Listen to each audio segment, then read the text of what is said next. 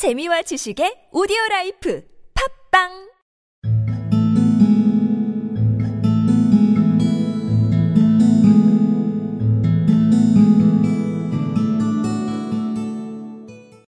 The Adventures of Sherlock Holmes by Sir Arthur Conan Doyle.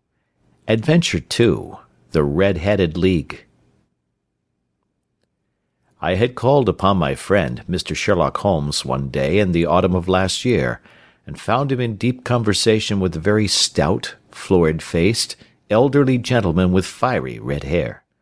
With an apology for my intrusion, I was about to withdraw, when Holmes pulled me abruptly into the room and closed the door behind me.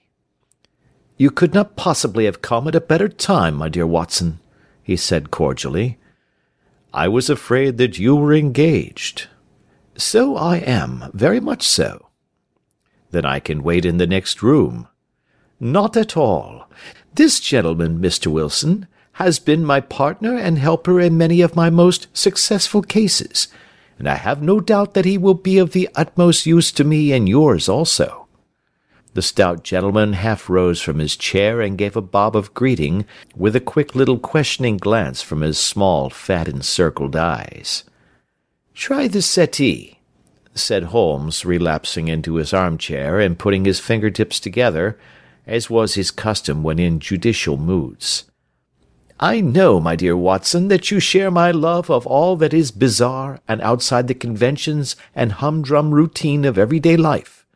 You have shown your relish for it by the enthusiasm which has prompted you to chronicle, and, if you will excuse my saying so, somewhat to embellish so many of my own little adventures. Your cases have indeed been of the greatest interest to me, I observed.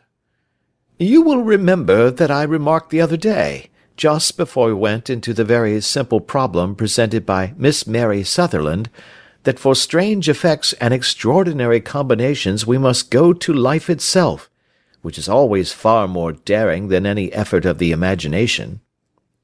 A proposition which I took the liberty of doubting. You did, doctor, but none the less you must come round to my view, for otherwise I shall keep on piling fact upon fact on you until your reason breaks down under them and acknowledges me to be right.